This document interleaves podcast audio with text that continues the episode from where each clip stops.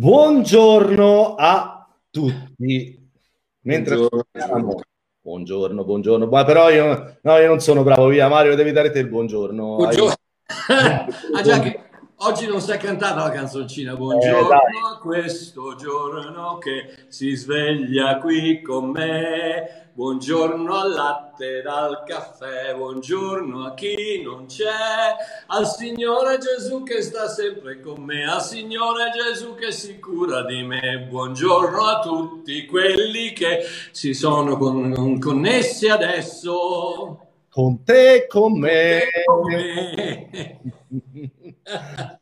Buongiorno a tutti, avete fatto la pennichella pomeridiana, se non l'avete fatta avrete, sarete in fase digestiva. E cercheremo di tenervi svegli. Buongiorno, è una gioia fare, avere questo appuntamento che di solito io ho da solo mensilmente, ma ho pensato che eh, due teste e due cuori sicuramente pensano e parlano meglio di uno solo. E allora sono contento che Mario sia con noi per poter usufruire anche della, della sua saggezza, della sua esperienza che è più lunga della mia, più grande della mia, e per rispondere ad alcune delle domande che ci avete fatto. E abbiamo notato, no, con Mario, si diceva prima, che c'è un grande bisogno di sì. prendere anche il tempo per rispondere a delle domande, perché di confusione, insomma, in giro, eh, come sempre, c'è, c'è tanta, e allora noi vorremmo cercare almeno di provare a mettere un pochino di, di, di ordine. Ovviamente quello che riusciamo se non riusciremo a rispondere a tutte le domande, lo faremo la prossima volta, ok? Ah, eh. Fino alle 4 saremo sempre qui con gli stecchini agli occhi. ok? Mario, ti passo la parola. Sì, sto cercando, aspetta un attimo che sto cercando la, la tua pagina per condividere. Intanto ah, parlate, parlate, un po' fra di voi, no? Fate mm. qualcosa. Allora, eccoci. Condividi. Okay. Condividi. Condivido, via. Condividi così Um, Send, share to page. Riusciamo a amplificare e fare arrivare questo ecco. messaggio più lontano possibile. Ecco, allora, noi abbiamo delle domande, alcune domande che già ci avete mandato a me e a Mario in settimana. Quindi adesso non scrivete ehm, le domande adesso, perché se le scrivete ora, scorrono i commenti su e dopo non riusciamo a leggerle. Quindi non scrivete, siete già lì che scrivete le domande. Se me le scrivi ora le domande, vanno su. No, non mangio la colomba nera, mangio una ottima caramellina allo zenzero, eh, che fa bene alla gola. Se me le scrivete ora, scorrono su i commenti e poi non le recupero più. Scrivetemele alla fine, ok? Io così le prendo e se c'è ancora tempo le metto in sovraimpressione. Allora, noi abbiamo già alcune domande che ci sono state fatte e spero di riuscire a ritrovarle tutte perché alcune me le avete mandate eh, giorni passati e alcune le ho già mandate a Mario. Io passerei la parola a, a lui perché so che c'è una domanda che lui ha a cuore eh, per rispondere, vorrei subito dargli la parola. Ok, allora, um, un, un fratello mi ha mandato questa domanda. Shalom fratello, eh, vabbè, shalom anche a te. Eh, pace, buongiorno, come stai? Va anche bene. Il messaggio che predichi è ottimo, grazie, ma non è equilibrato. Tra la ipergrazia e la iperlegge, io sto in mezzo. Opere, grazia e amore, agape, sono gemelle.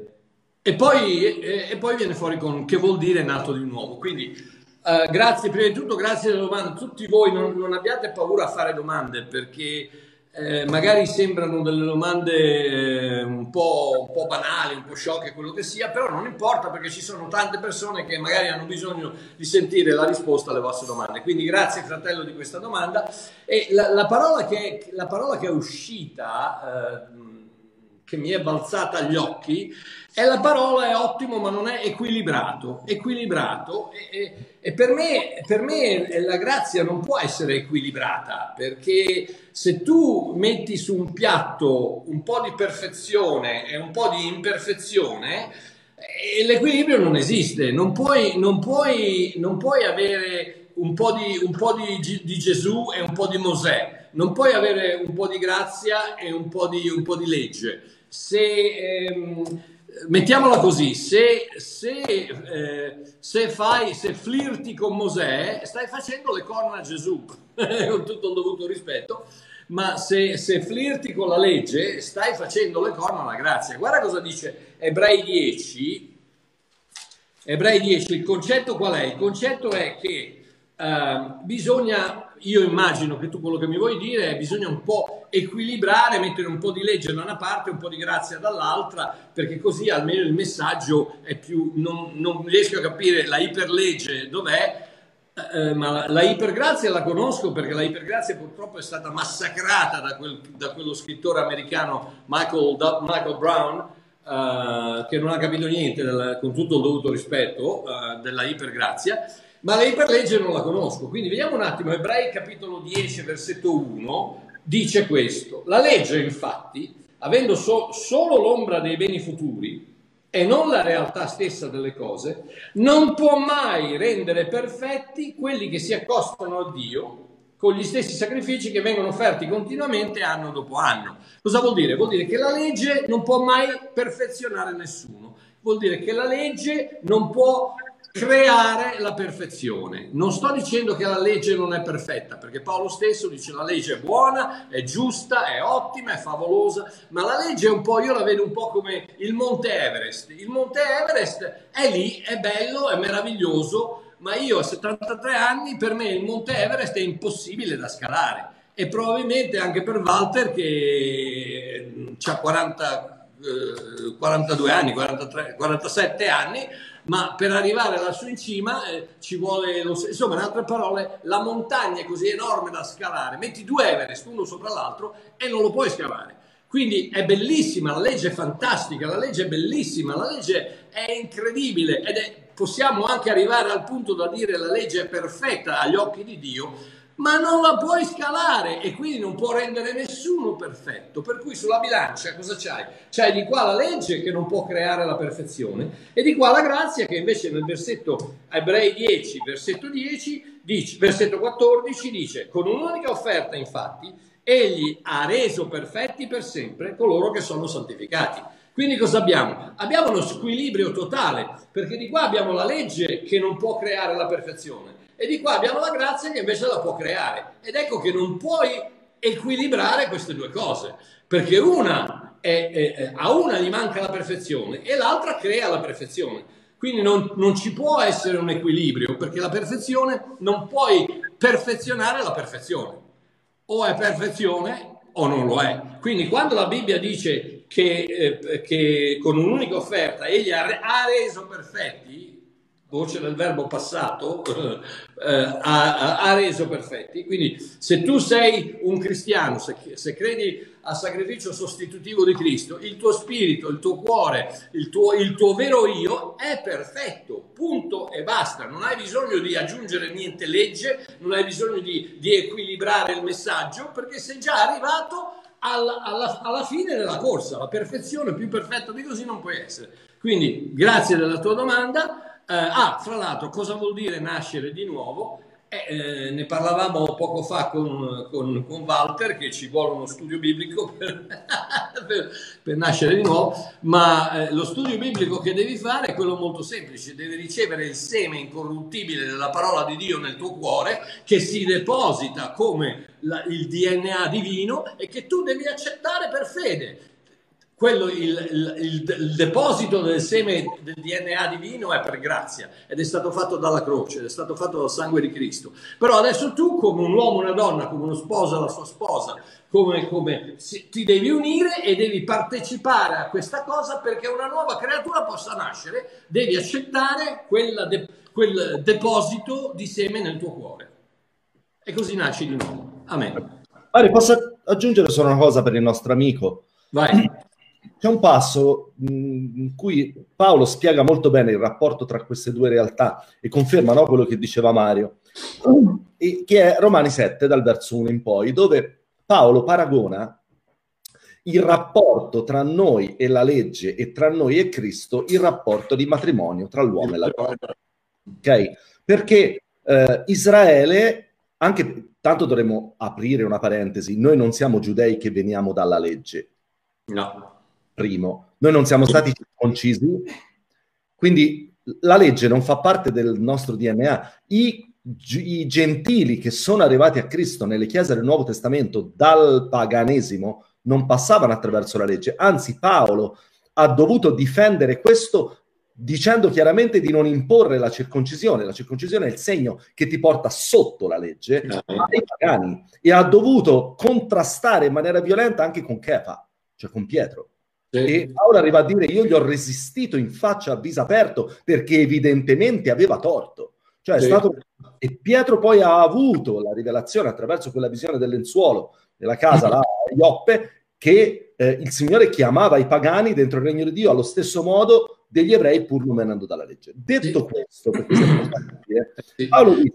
Walter, Walter, guarda, guarda com'è difficile, ne parlavamo poco fa, guarda com'è difficile riuscire a carpire, riuscire a capire questa libertà della grazia. Perfino Pietro, ragazzi, perfino Pietro, che si vede questo lenzuolo scendere si ha, si, ha, la, la, ha l'arroganza ha di dire a Dio no, Signore.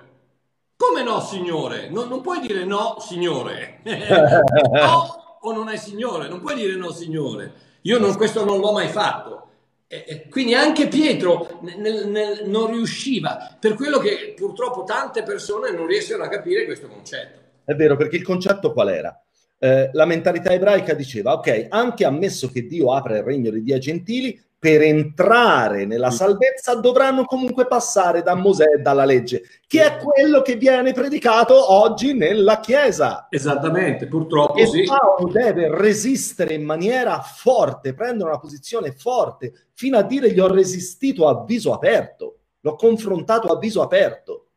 Sì. E in Romani 7 dice: O ignorate forse, fratelli, perché parlo a persone che hanno conoscenza della legge. Quindi il contesto è questo. Perché Romani alla fine di cosa parla? Parla della, san- della giustificazione per fede, ok? Per grazia, per mezzo della fede. Questo è l'argomento di Romani. Che la legge ha potere sull'uomo per tutto il tempo che egli vive, ok? Quindi finché un uomo è vi- se io oggi esco fuori e la legge vieta di fare assembramenti e mi trovo a prendere un caffè con tre persone, vengono e mi fanno la multa. Ok? Perché sto infrangendo la legge. Perché la infrango? Perché sono vivo e sono cittadino dello Stato italiano. E esatto. finché l'ultimo respiro nella mia gola, io sono sotto la legge dello Stato italiano. Ma quando fra 1784 anni morirò, non dovrò più pagare le tasse allo Stato italiano.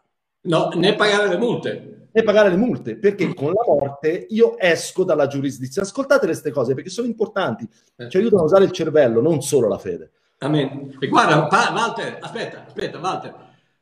Romani 10, senti, Paolo sta parlando, sta parlando di Israele, no? dei suoi fratelli, dei suoi, dei, dei suoi, dice, rendo loro testimonianza, infatti, che hanno lo zelo per Dio, ma non secondo conoscenza, poiché ignorando la giustizia di Dio e cercando di stabilire la propria giustizia, che è quello che, è quello che succede oggi in tutte le chiese. Eh, Mi comporto bene, quindi sono giusto agli occhi di Dio. Quindi cioè, giusto agli occhi di Dio. Eh, poiché ignorando la giustizia, non si sono sottoposti alla giustizia di Dio, perché il fine della legge è Cristo per la giustizia di ognuno che crede. Qui non, non, dà, non dà tanto non dà tanto il significato reale, che vuol dire che Cristo è la fine della legge. Esatto. Cristo è, la, è, la, è la, il compimento della legge. E permettimi di, dirmi che, di dire che quella parola nell'originale scritto da Paolo, nell'originale greco, è telos. telos. telos non vuol dire fine come scopo. Telos è la parola da cui viene tetelestai, vuol dire fine. Con Cristo la legge è finita. Perché? Perché quando Cristo è morto, essendosi lui immedesimato con noi, noi siamo morti con lui. E dal momento che tu muori, esci fuori dalla legislazione a cui eri legato finché eri vivo. Esatto. Noi siamo morti al peccato, noi siamo morti al vecchio regime della lettera. Infatti dice, la donna sposata, rappresentata da Israele, è legata per legge al marito mentre egli vive. Ma se il marito muore, è sciolta dalla legge che la lega al marito. Ma il problema qual è? Che la legge è eterna non può morire. allora attraverso il, il sacrificio sostitutivo di Cristo alla croce siamo morti noi con Cristo.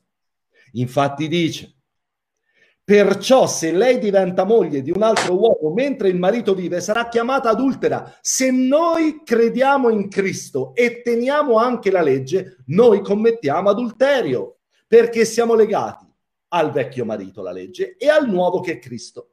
Siccome la legge non può morire, infatti dice, ma se il marito muore, lei è libera da quella legge, così non è adultera se diventa moglie di un altro uomo. Cioè, se lascia il regime della lettera e va nel regime dello Spirito di Cristo. Così, fratelli miei, voi siete stati messi a morte. Perché non lei, il marito? Perché la legge non può morire, la legge di Dio è eterna. Eh. Quindi noi siamo stati messi a morte quanto alla legge. Ragazzi, scusate, se uno non vuol capire è perché non vuol capire. Non mi riferisco a te, ovviamente, ok? Mi riferisco a quanti non riescono a accettare questo. Se il marito muore, ella è liberata da quella legge, non è adultera se diventa moglie di un altro uomo. Così, fratelli miei, voi siete stati messi a morte quanto alla legge mediante il corpo di Cristo. Quando Cristo è morto sulla croce, noi siamo morti con lui. Quindi, siccome noi siamo sotto legge solo finché siamo vivi, essendo morti, la legge non ha più potere su di noi. E se quindi siamo moglie di un altro uomo che è Cristo, non siamo adulteri. Perché? Perché Cristo è il telos, il fine della legge. Amen. Non, solo non, li possiamo tenere insieme, perché se li teniamo insieme commettiamo adulterio spirituale. Sì.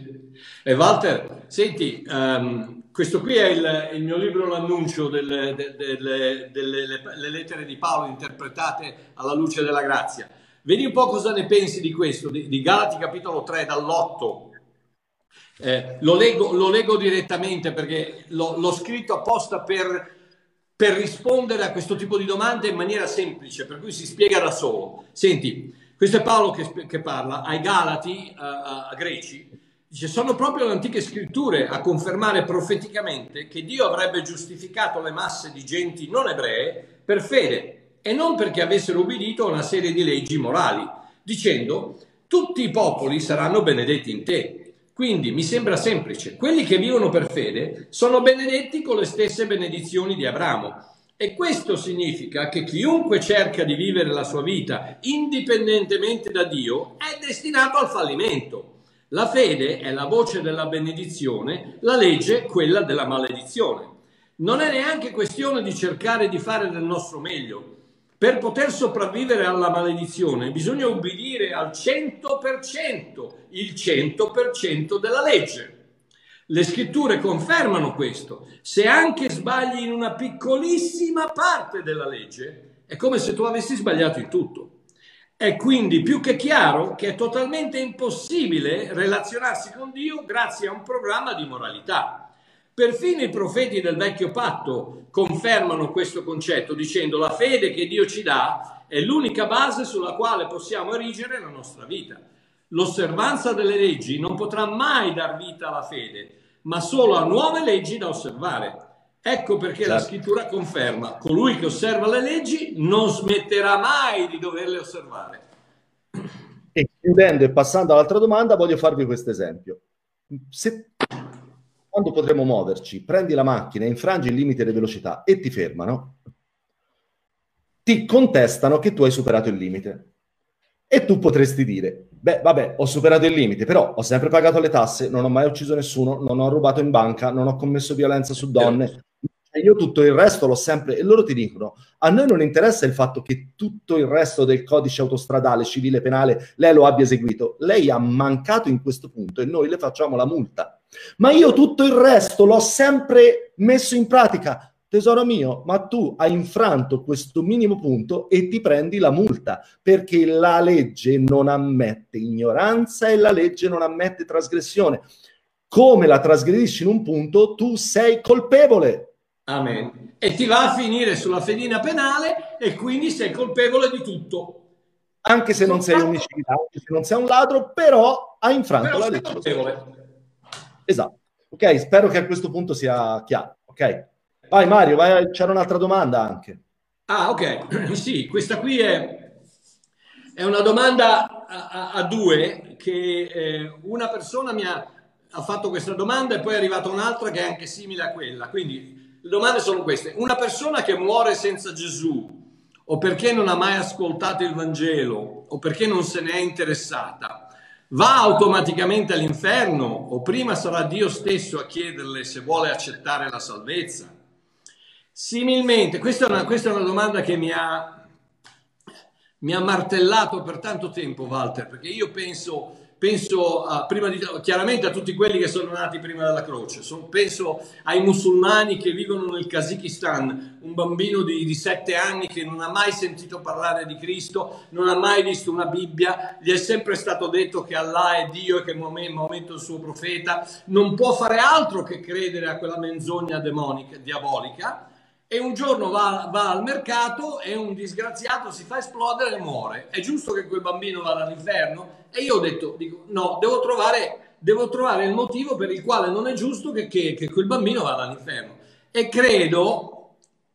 Che sì, non ho capito. Vai, vai, vai, avanti, tanto la tengo lì la domanda. Vai, Tieni tu quella? Ok. Uh, quindi ho cercato di trovare una, una, una soluzione che penso di aver trovato e che ho messo in questo libro che si chiama Il, il Manuale ed è, eh, ed è, basata su queste due. Ah, ecco, la seconda poi era questa, che, che è cosa da, da rabbrividire.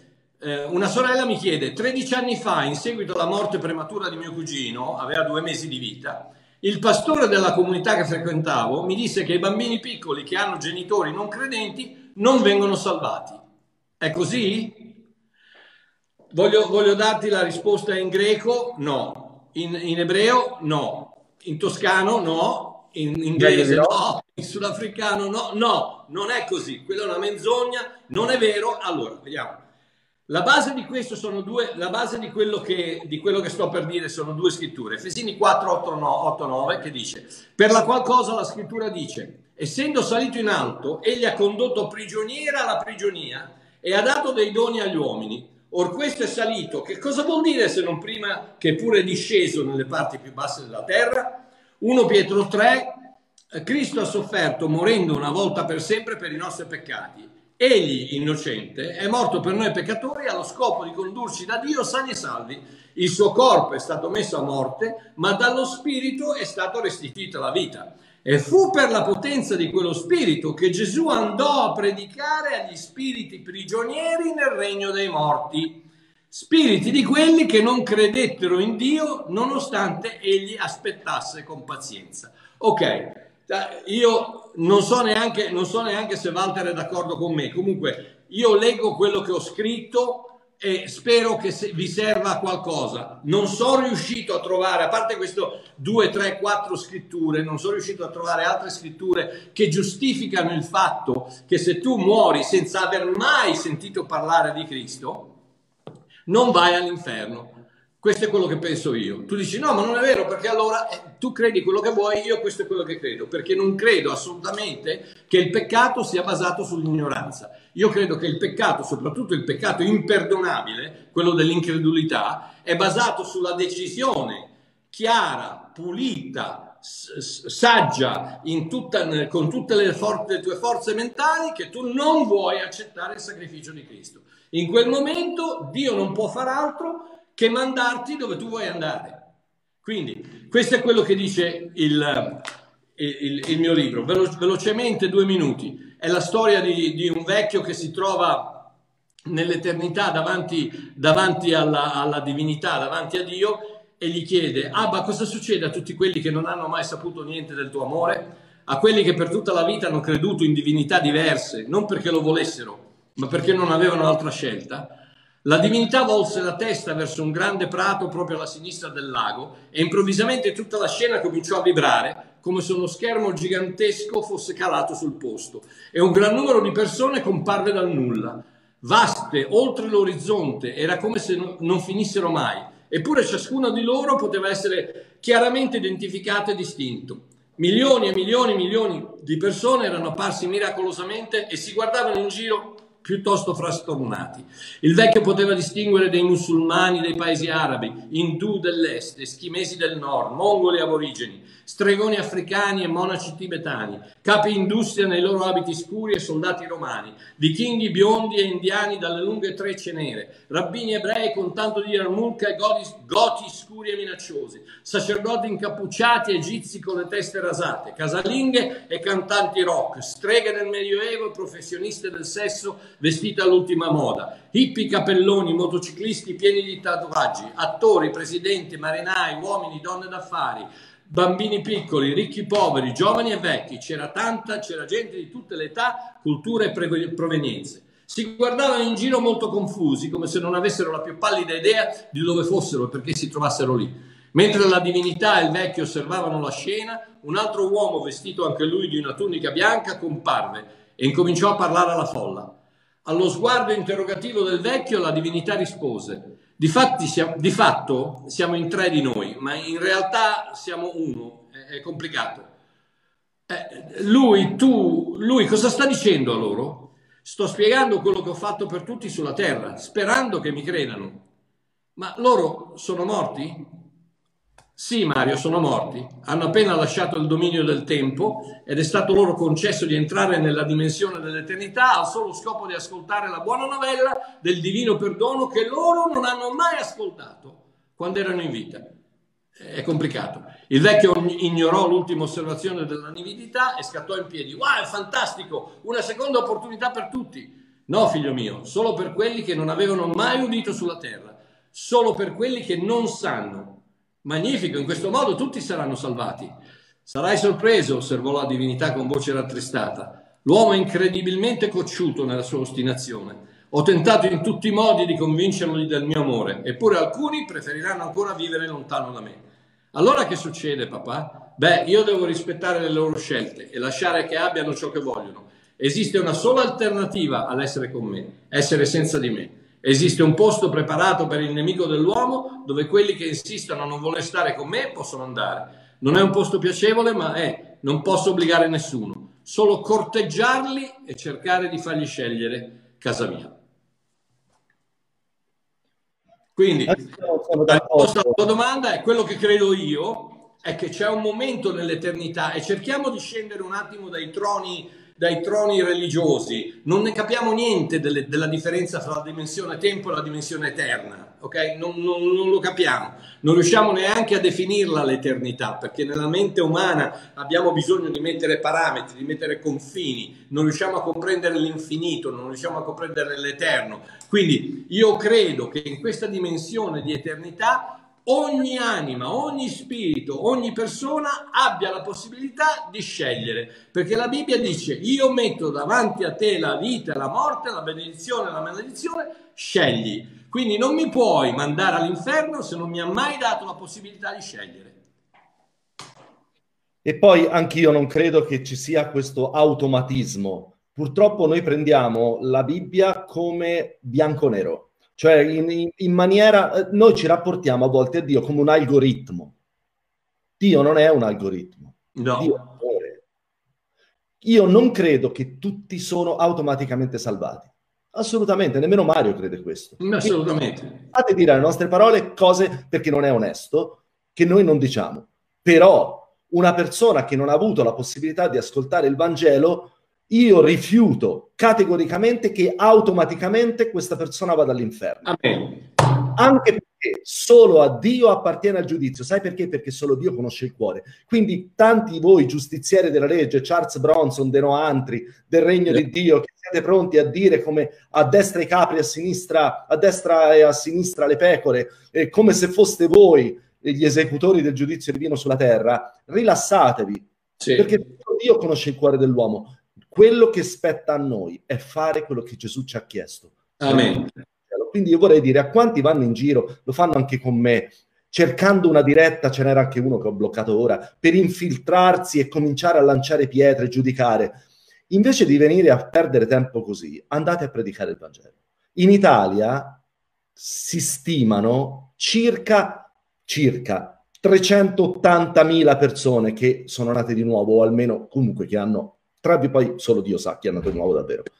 Ce ne sono 65 milioni che non hanno mai ascoltato il Vangelo. Ma perché non andate a predicare il Vangelo? Se siete così zelanti, no? Andate a predicare il Vangelo a 65 milioni di persone che non hanno mai ascoltato il Vangelo, invece di rompere eh, le scatole a persone che nel loro limite cercano però di farlo. Se lo sapete fare meglio, ci sono milioni di persone, andate a farlo. Che vi aspettano a braccia aperte. Aspettano il Vangelo, andate a predicare il Vangelo.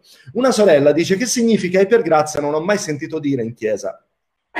Non ho mai capito. Sento dire in chiesa che non è salvevole, cioè la ipergrazia non salva. Me la spiegate per favore in parole comprensive? Io non capisco. Certi ministri dicono non si può fa- che si può fare tutto e andare in paradiso. Per piacere, ditemi. Allora, tu non sentirai mai questa cosa che viene messa in bocca a me, a Mario e altri che predicano la grazia, che noi possiamo fare tutto quello che vogliamo. Non è vero. E bisogna essere onesti di non mettere in bocca alle persone cose che non dicono. Noi non abbiamo mai detto un'eresia del genere, anzi, anzi, se c'è una cosa che può liberarti dalle catene del peccato perché ti avvicina a Gesù, il peccato perde potere non perché sei bravo, ma perché ti avvicini a Gesù. Più stai vicino a Gesù, meno il peccato ha potere su di te. È proprio la grazia di Dio. E riguardo a quelli che dicono che la ipergrazia, che poi la grazia abbondante di Dio non salva, ti leggo solo questo. Tito 2. Infatti la grazia di Dio salvifica per tutti gli uomini si è manifestata. Ecco.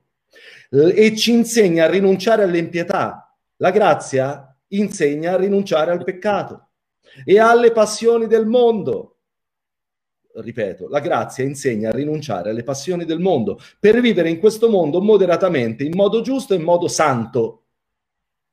Ma dove andiamo a dire che la grazia di Dio è pericolosa? La vera grazia di Dio, che è Gesù Cristo, crocifisso, risorto e con le braccia aperte verso ogni uomo, insegna a vivere in questo mondo in modo mi- mi- moderato. Ciò che insegna a vivere in questo mondo in modo schizofrenico e anche pieno a volte di tanta cattiveria è proprio il legalismo e la religione. I religiosi sono talmente arrabbiati e mi viene in mente, sai Mario, quando Giacomo nella sua lettera dice che l'ira dell'uomo non adempie la giustizia di Dio. Sì tutta la tua rabbia nei confronti, tutti gli strali che mandano, non adempiono la giustizia di Dio. La giustizia di Dio l'ha adempiuta Gesù Cristo sulla croce morendo e risorgendo e ha messo a disposizione la salvezza gratuita per chiunque crede. Dopo parlerò di questo. Quindi questa ipergrazia è un modo sarcastico di parlare del Vangelo. La grazia di Dio è semplicemente la buona notizia del Vangelo, di un Dio che ti accoglie non per i tuoi meriti, ma per l'opera che suo figlio ha fatto. Questa grazia di Dio è salvifica, quindi salva. Non lo dico io, lo dice Paolo nella lettera a Tito.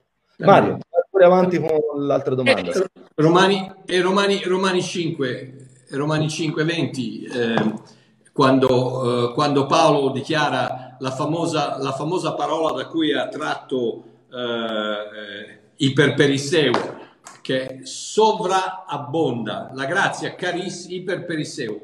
L'idea della ipergrazia è, è, una cosa che io ho cercato di, di bastonare per dar fastidio al, al, concetto che ha creato quello scrittore americano. Perché certo. lui è venuto e ha detto l'ipergrazia ti manda all'inferno. No, no, no. L'ipergrazia è l'unica cosa che ti fa andare al paradiso. Sì, ma non esiste. Sì, va bene, è la grazia, la grazia non può, e come dicevo prima, non puoi, non puoi incrementare la perfezione.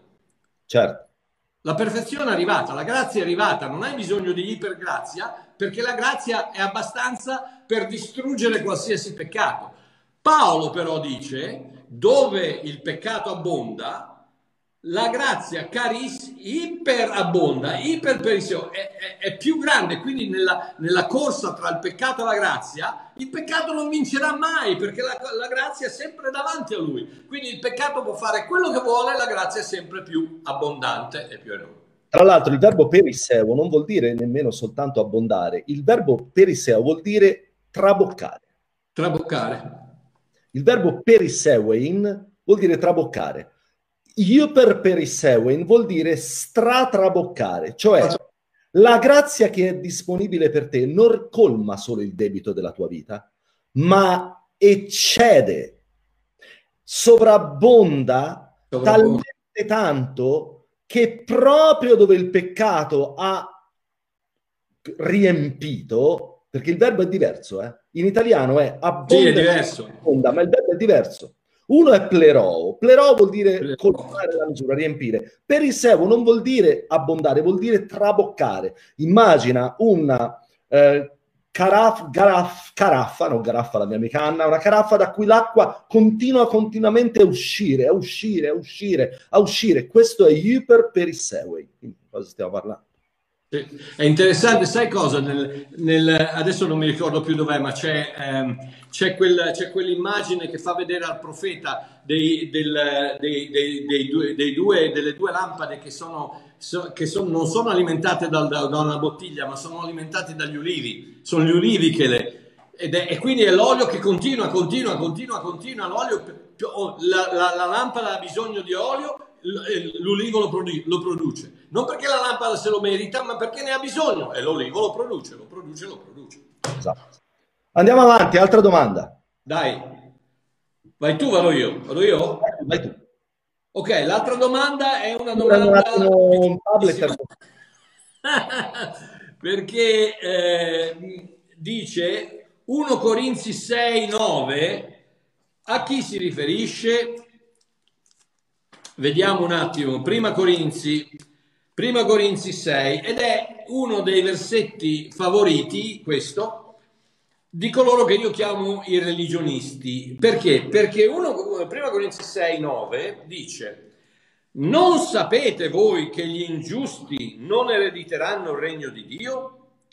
Non vi ingannate, né i fornicatori, né gli idolatri, né gli adulteri, né gli effeminati, né gli omosessuali, né i ladri, né gli avari, né gli ubriaconi, né gli oltraggiatori, né i rapinatori erediteranno il regno di Dio. Ok?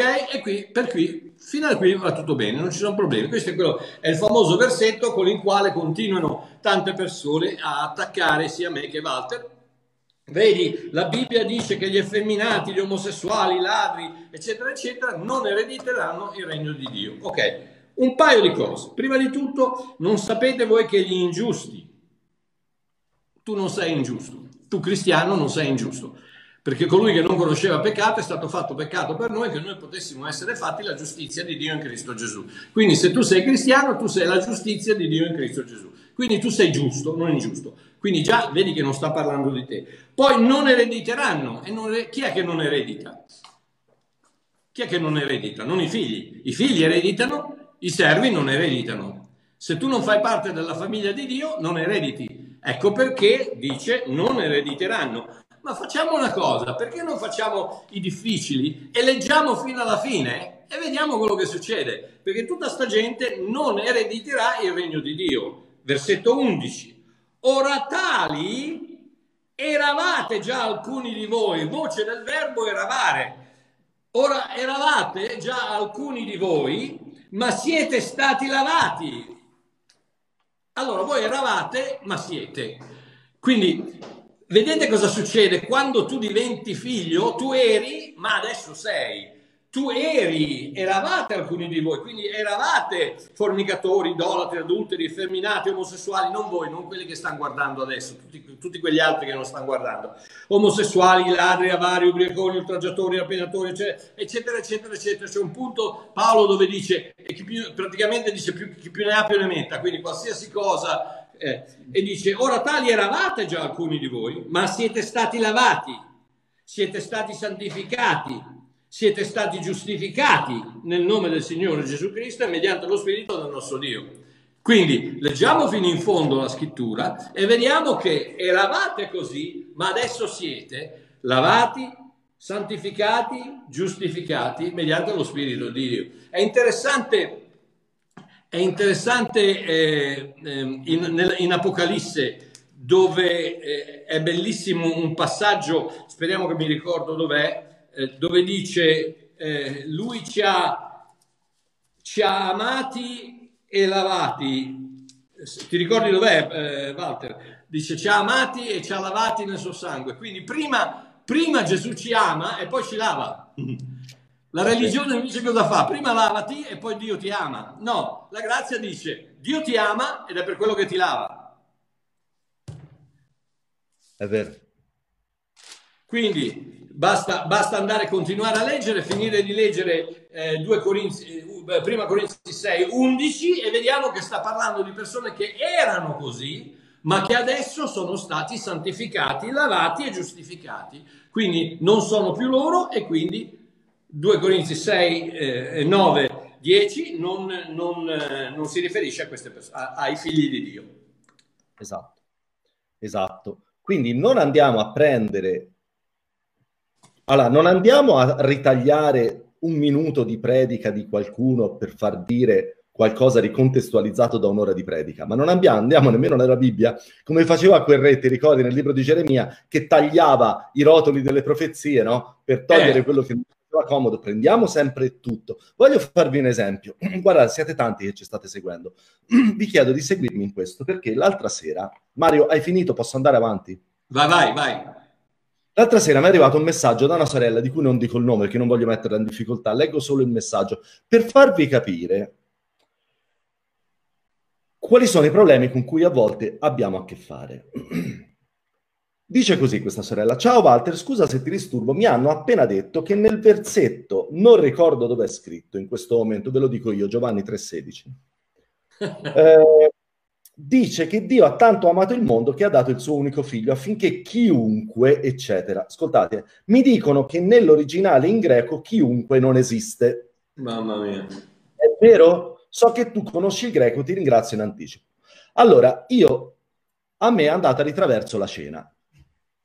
Stavo mangiando un coscio di quelli, sai, pillottati buonissimo, mi è rimasto qui. Ma non tanto per la cosa in sé, ma mi, mi ha dato profondamente fastidio il fatto che, e questo voglio dirlo oggi, eh, quando non si hanno argomenti, si eh, portano per convincere le persone delle cose, per accreditare quello che diciamo. Allora, siccome non ho argomenti, perché Giovanni 3,16 dice che Dio ha tanto amato il mondo da dare il suo unigenito figlio affinché chiunque crede in lui, chiunque solo crede, abbia vita eterna. Allora, per convincere che non è così, che la grazia non va bene, ti dico che nell'originale greco la parola chiunque non c'è. Ora io vorrei farvi vedere, per aiutarvi a capire, che quando sentite qualcosa, cercate di capire veramente se chi parla ha un briciolo di competenza. Perché vedi, io posso dire, no Mario, la mia opinione. Io posso dire la mia opinione, è giusto sì. che ognuno dica la sua opinione. Ma quando io prendo a sostegno della mia opinione, vado su testi originali, perché la tua interpretazione è libera e tu puoi dirla, ma quando si millantano competenze sui testi originali che non si hanno, poi magari scriviamo qual è con l'apostrofo, eh?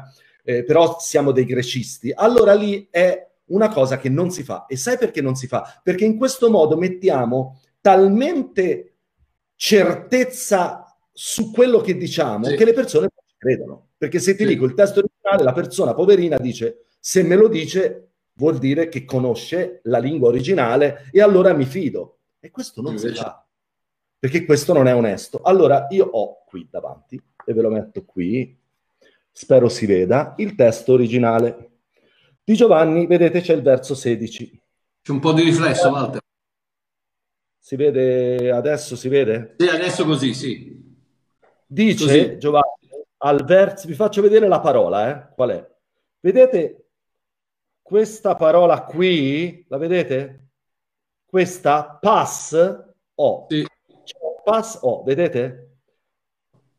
Allora, Ina, eh, non è facile, eh? Ina, pass O pisteon, vedete? Ina è una preposizione, questa qua, aspettate, eh? perché sono il contrario, che vuol dire affinché? Pass vuol dire tutto.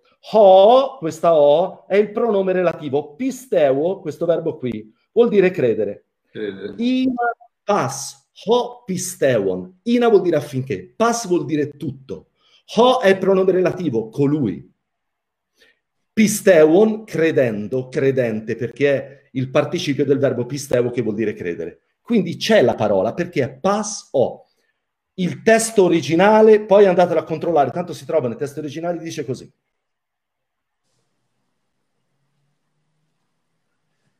Uh, Inapas o pistewon en auto eche zoen aionion. Ina affinché pas o tutto colui sarebbe, quindi chiunque, pas o vuol dire chiunque.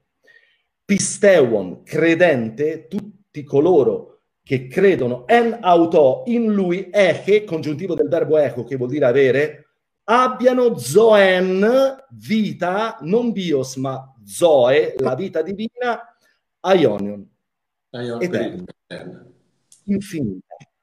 Quindi, dico io, ma prima di andare a dire cose, a far inciampare le persone, ma vogliamo avere competenza? Che qui non è solo un fatto di fede, Mario. Io non mi voglio scaldare, però queste cose qui non si fanno. No. Perché non è onesto. Se non hai competenze, il greco non si studia su Wikipedia. Mm. Un conto è controllare una parola, ci sono strumenti e poi controllare la parola, ma quando andiamo sulla grammatica non bastano cinque anni di duro liceo classico e a volte non bastano quattro anni di lettere a filologia classica. Mm. Quindi non, non si dicono ste robe. Certo che c'è chiunque. Ina pas ho pistewon en auto eke zoen aionion. Affinché chiunque pas ho crede in lui. Allora vedete quanto, mi spiace dirlo, ma a volte pur di voler affermare qualcosa che è contro e comunque, a volte manca anche una seria onestà intellettuale. Queste eh, cose non si fanno. Ok? Eh, Mario, eh, vai pure avanti. È vero. Walter, hai visto la domanda che è venuta fuori? La uniamo a quella che già... Io. È una sorella di una cara amica di Trento, anzi la saluto, ciao carissima, che dice, te la giro a te. Sì, Perché io so eh, che dice... risponde anche un'altra domanda che mi è stata fatta in settimana, così le metto insieme, ok? So che è una domanda a cui tanti aspettano una risposta. Perché tante chiese evangeliche non lasciano una donna predicare dicono che non può? Mi rispondete per piacere, grazie. Mario. E poi quell'altra era mi inquieta molto 1 Timoteo dal 9 al 15, mi puoi dare una tua interpretazione? Allora, vediamo cosa dice famo- questo famoso passaggio 1 Timoteo Uh, sì, se avessi anche il, il, capitolo andrebbe bene, però uno, uno Timoteo dal 9 al 15, comunque, ecco, vabbè, due, allora, è il 2. Allora, ok. Allora, eh, 1 Timoteo, prima Timoteo 2, dal 9 al 15. Uh, similmente le donne si adornino con abiti decorosi, con verecondia e modestia, non di trecce d'oro o di perle di, perle di abiti costosi ma di buone opere, come conviene a donne che fanno professione di pietà. La donna impari in silenzio con ogni sottomissione. Non permetto alla donna di insegnare né di usare autorità sull'uomo, ma ordino che stia in silenzio. Infatti è stato formato per primo Adamo e poi Eva, e non fu Adamo ad essere sedotto, ma fu la donna che, essendo stata sedotta, cade in trasgressione. Tuttavia sarà salvata partorendo figli se persevereranno nella fede, nell'amore e nella santificazione con modestia. Oh ragazzi, qui abbiamo un problema, perché per essere salvati bisogna fare gli studi biblici e, fa- e fare figli. E mi sembra un po', una, mi sembra un po un, una cosa strana. Allora, vediamo un attimo di uscire da questo concetto che ogni lettera è bianco e nero e deve essere messa in una scatoletta, eccetera, eccetera. Paolo, l'apostolo Paolo, il vero apostolo Paolo, va bene, lasciamo perdere, Paolo, parlava al pastore Timoteo, il quale era pastore di una chiesa a Efeso. In questa Efeso, se voi studiate, se voi vedete quello che è successo negli atti, vedrete che c'è, eh, a quei tempi c'era una, una, una, una, una de, come si chiama? Una goddess, una, una, una, una de, una dea, una dea, una dea, c'era una dea, una dea pagana chiamata Diana o Artemis ed era, ed era, una, era rappresentata da una donna con una serie di seni tutto intorno al, al, al petto. Eh, vabbè, nella Bibbia, quindi gridano grande all'Artemide degli Efesini. Ti ricordi? Esattamente. No? Ed è quella donna lì. Cosa, allora, cosa è successo? È successo che in questa, in questa adorazione di questa dea pagana, cosa è successo? È successo quello che sta succedendo oggi e che è successo da anni e anni e anni, che si chiama femminismo. Il femminismo cos'è? È quella cosa che dice la donna è superiore all'uomo. No, la donna è diversa dall'uomo. L'uomo non è superiore alla donna, la donna non è superiore all'uomo, sono diversi nelle loro varie attività. Ci sono delle attività dove l'uomo lo fa meglio. A me, sai, mi fa una rabbia tremenda quando vedo alla televisione sti, sti, sti, sti cosini che pesano 50 kg bagnati fradici di donne che pa, pa, pa, e tirano giù un, un uomo di 200 kg Vabbè, perché? Perché oggi la, la, la, mentalità qual è? La mentalità è quella di mettere la donna, soprattutto la mentalità americana, è quella di mettere la donna al di sopra dell'uomo. Non è cambiato niente. A quei tempi Diana, le seguaci di Diana, sapete cosa dicevano? Dicevano che, non, eh, che le donne non devono stare a casa a fare figli, che devono imporsi nella famiglia come capifamiglia che Adamo è stato, è, è stato quello che è stato, um, come si dice, eh, sedotto e che Eva è stata la prima creazione di Dio. Quindi c'è proprio questo, questo smottamento di, di verità verso, verso questa, questa deità, verso questa dea che si chiama donna.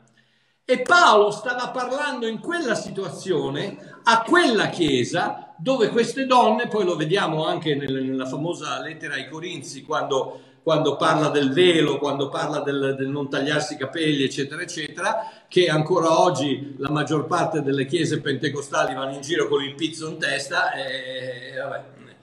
Però, però, però, Walter, vanno in giro col pizzo in testa e con i jeans così attillati che se respirano un attimo di più partono i bottoni.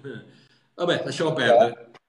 Quello va bene, però si devono mettere il pizzo in testa. Vabbè. Comunque, eh, allora cosa stava facendo? Paolo stava parlando in quella situazione, stava dicendo ad esempio non vi rasate i capelli, perché a quei tempi rasarsi i capelli era come oggi andare in giro con la minigonna e la, e la, e la camicetta trasparente vuol dire sono disponibile, sono in vendita, sono, sono, sono una professionista del sesso, perché a quei tempi le professioniste del sesso che si tagliavano i capelli erano le prostitute del tempio che eh, gli uomini andavano regolarmente a visitare, quindi Paolo dice non vi vestite così, non vi tagliate i capelli perché fate una dichiarazione sbagliata. Ma in questa situazione quando dice eh, non lascio che la donna parli, perché? Perché nelle, in quelle che poi sono dalle sinagoghe sono diventate le comunità, c'erano ancora le, la, la divisione degli uomini e delle donne. Gli uomini erano di sotto, le donne erano di sopra, perché i cristiani non hanno fatto altro che muoversi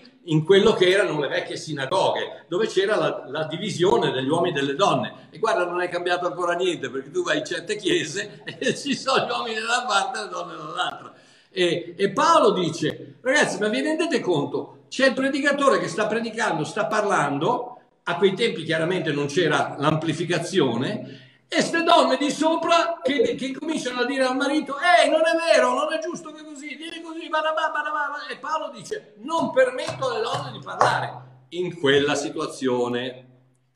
Ma Vuoi sì. dire qualcosa?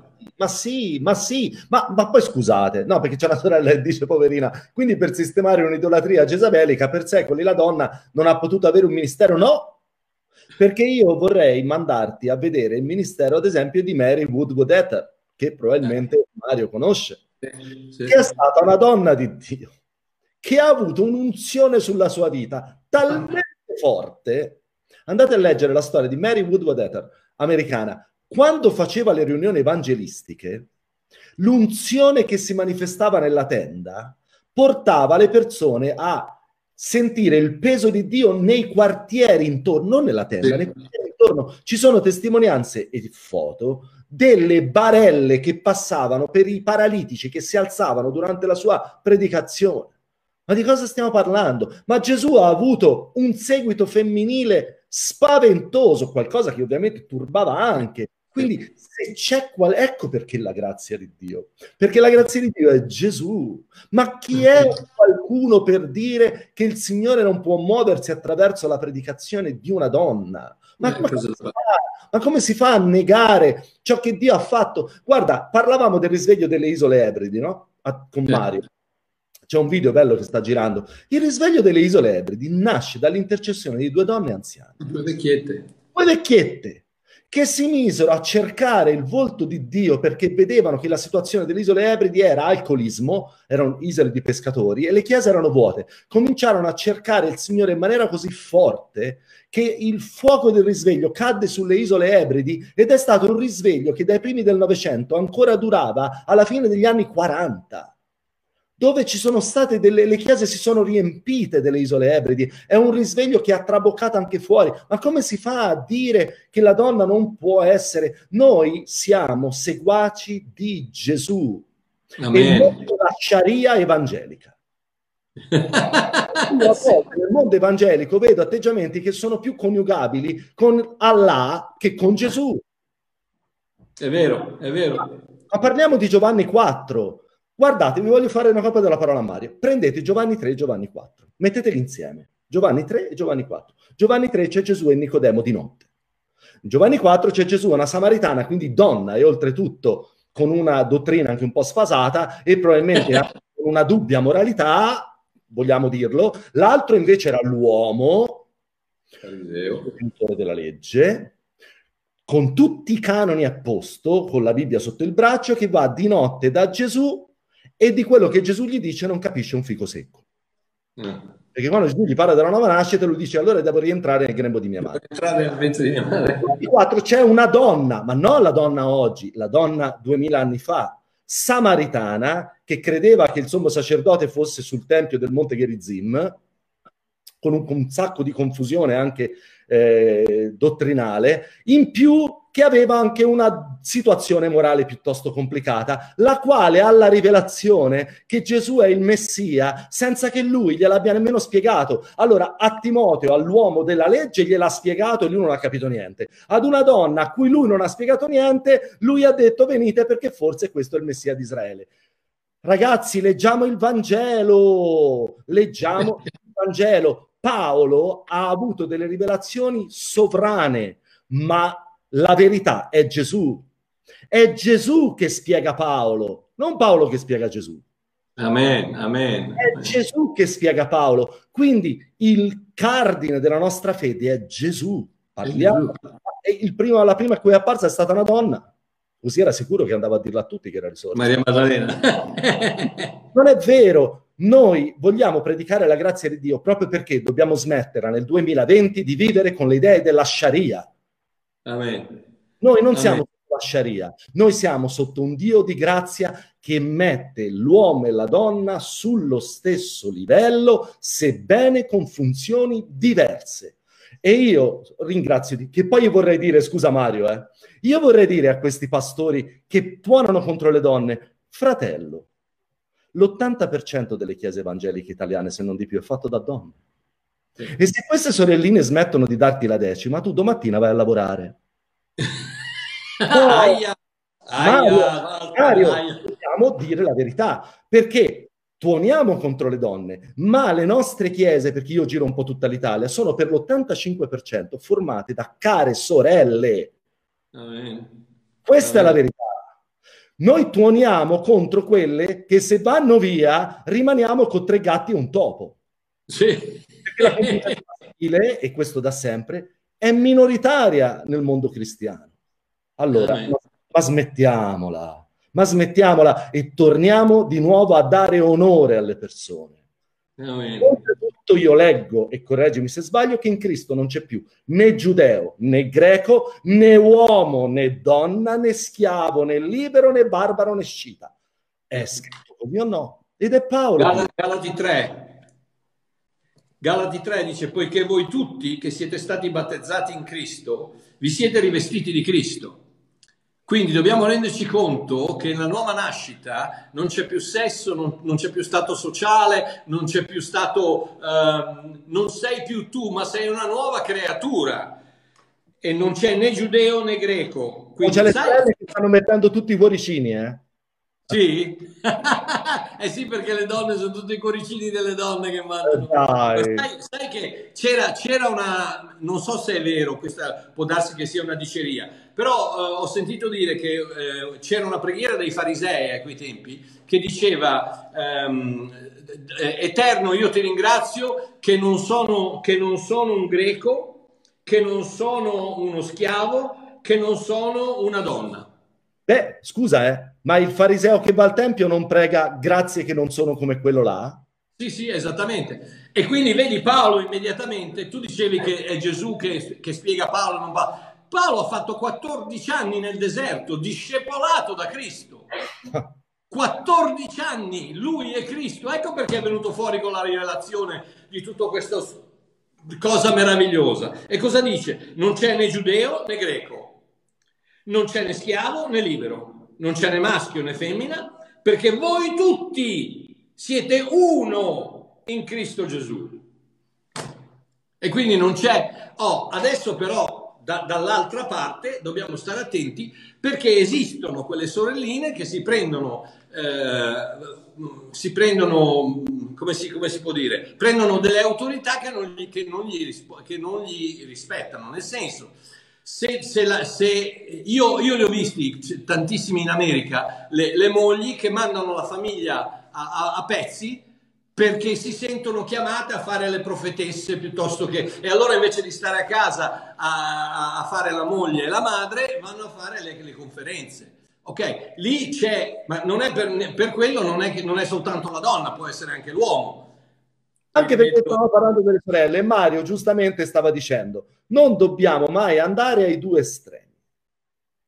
Quindi non si trascura la famiglia, il lavoro, quello che Dio ci dà per andare. Io non trascuro la famiglia perché il Signore mi chiama. No, il Signore non ti chiamerà mai a fare qualcosa per cui i tuoi figli soffriranno, tuo marito soffrirà.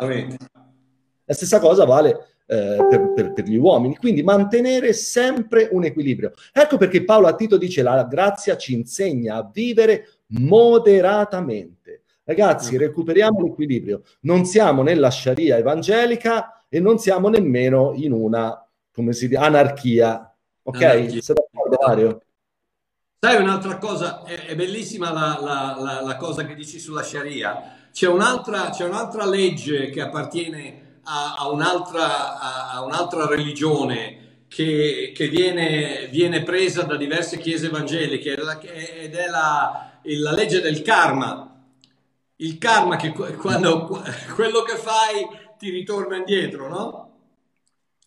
E purtroppo quanti, quanti, quanti, quanti, quanti cristiani che pensano allora siccome è successo questo vuol dire che io ho fatto quello. Entriamo in, karma, entriamo in, un karma, cristiano dove succedono delle cose a me perché, eh, perché ho fatto determinate cose o non ho fatto determinate cose. Quindi per chiudere con questa, con questa domanda, il, la, vediamo che Paolo dice che in Cristo siamo tutti uguali, ma usiamo il cervello, usiamo il cervello, non, non, non, cerchiamo, non, non scambiamo le, le, il, i ruoli, i ruoli di marito e moglie. Ci sono, io, io eh, Walter, io avevo un amico, un amico meraviglioso qui in Sudafrica che era un cantante internazionale di gospel. Era il primo, pensa che era il primo gruppo in Sudafrica negli anni Ottanta. Uh, Hawk, lui si chiamava Daniel Ornellas, da, um, Dave Ornellas e Dave è anche stato in Sicilia, ha cantato in un paio di chiese. Cosa è successo? È successo che eh, Dave a un certo momento ha dato retta a un, a un predicatore, visitatore americano che gli ha detto che sua moglie eh, controllava la casa. Ma sua moglie controllava la casa semplicemente perché finanziariamente eh, da Dave non, non, aveva la più pallida idea di, quello, di, come, di come usare i soldi. E quindi sua moglie, che era, sua moglie era italiana, lui era portoghese, sua moglie che era più, era più capace mandava avanti le, le, le, le, finanze della famiglia. Ma non facciamo gli stupidi, se lei lo fa meglio di me, ma, fa, ma, ma, ma lasciatelo fare a lei, no? Non, non, non, non, vedo, non vedo perché allora io sono uomo, devo fare questo. No, tu fai uomo, sei uomo, devi fare il ruolo dell'uomo, tu sei il capofamiglia, rimarrai sempre il capofamiglia, quindi non fare, non fare il, il, pusillanime e tirati via da, dalle tue responsabilità, ma se tua moglie sa eh, guidare le finanze meglio di te, ma lasciaglielo fare. Morale della certo. favola è che questo mio amico allora ha preso le finanze, hanno incominciato ad andare a, eh, a perdere tutto quanto, la chiesa è stata chiusa, eh, ha divorziato e tre anni dopo, quattro anni dopo è morto. Tutto perché? Tutto perché do- doveva fare qualcosa che gli era stato detto dall'apostolo del, del, del, momento, doveva fare qualcosa. No, stai a sentire il cuore, stai a sentire quello che ti dice lo Spirito di Dio, stai a sentire quel tuo cuore che è stato ricreato uh, perfettamente a immagine e somiglianza di Dio, fidati del tuo cuore. Dio ti parla attraverso il tuo cuore, fidati del tuo cuore e soprattutto ama tua moglie, diglielo ripetutamente, costantemente, digli sei la donna più bella del mondo, sei, sei, sei il desiderio della mia vita, sei, cantagli due canzoni di Andrea Bocelli, portagli un, portagli un fiore la mattina, falle il caffè, fai qualcosa perché amore mio, se non lo fai va tutta a cadafascio, perché l'amore non è una cosa automatica, l'amore è una cosa che deve andare avanti per scelta. Vabbè, lasciamo perdere. Comunque, ecco, basta. Eh, Silvana, come rispondere a chi ti dice che Gesù ha scelto 12 uomini e gli apostoli erano tutti uomini? Ti rispondo in due modi. Numero uno, non dobbiamo sempre rispondere. è vero, è vero. Perché Paolo dice evita le dispute inutili. Esse non servono a nulla e portano alla distruzione quelli che ci cadono. Quindi, ragazzi, non dobbiamo sempre rispondere a tutti. A volte dobbiamo dire sì. Ok, fratello. Sì. Sì. Tanto l'unica cosa che otterrai è di toglierti un po' di pace e di non ottenere niente. Però questo rispondo a te. Gesù ha scelto 12 uomini perché era sotto la dispensazione della legge e i 12 apostoli dovevano rappresentare le 12 tribù di Israele era Dio con le dodici tribù di Israele in una cultura particolare. Ma allora i, quelli che dicono che eh, siccome Gesù ha scelto 12 apostoli, allora anche oggi bisogna scegliere soltanto uomini, allora devono prendere anche tutto il resto, tutto quello mm. che era la cultura del tempo. Quindi andare a giro con i tefillin, con, con, con tutti i rotoli esatto. della legge, col mantello di preghiera. Ragazzi, Gesù ha detto un principio che vale per noi, la vita vale più del vestito, non sono le forme, è la vita. Gesù non è venuto a dare forme. Un fratello prima dice, ma nelle chiese bisogna fare la cena del Signore coi bicchierini o col calice. Ma falla come vuoi. Ma falla come vuoi. Il Signore, con tutta la gente che muore nel peccato oggi, con milioni di persone che non conoscono Cristo, ascoltate, apriamo un attimo, per favore, la nostra mente il cuore di Dio sta cercando persone disponibili a dare il messaggio della vita eterna in Cristo Gesù. Ma credi che Dio stia lì a guardare? No, eh, fratello, hai usato il bicchierino bianco, non devi usarlo di carta, devi usarlo di plastica. Poi il calice, no, serve il calice di vetro o di legno? Eh, di vetro, sì, ma di vetro di Murano o di vetro perché deve essere opera alle mani dell'uomo? Non scendiamo in queste robe qui. Fai la cena del Signore. Questo sì, fai la cena del Signore e se non sei battezzato, se hai creduto, fai la cena del Signore. Poi fatti battezzare anche appena possibile, ma non è il battesimo che ti dà la salvezza no. e non è scritto da no. che se non sei battezzato non puoi fare la cena del Signore. L'importante no. è che tu abbia creduto nel tuo cuore che Gesù è morto per i tuoi peccati. Punto. Fine. Fai la cena del Signore. Andiamo avanti. C'è un messaggio a cui vorrei rispondere, Mario, se me lo permetti. Vai. Dice, Vattene, eh, se lo Spirito Santo è disceso con la Pentecoste, in Giovanni 20, 22, quando dopo la sua morte è comparso ai discepoli inviandoli per il mondo, ha soffiato su di loro dicendo ricevete lo Spirito Santo. Cosa voleva dire? Ok, per capire questo, vedi, eh, bisogna sempre prendere tutta la scrittura nel suo insieme non prendere soltanto dei pezzettini. Allora, noi dobbiamo prendere tutta la scrittura. Quando Dio ha creato l'uomo nella prima creazione, questo è il Vangelo di Giovanni, il Vangelo di Giovanni è come una nuova Genesi.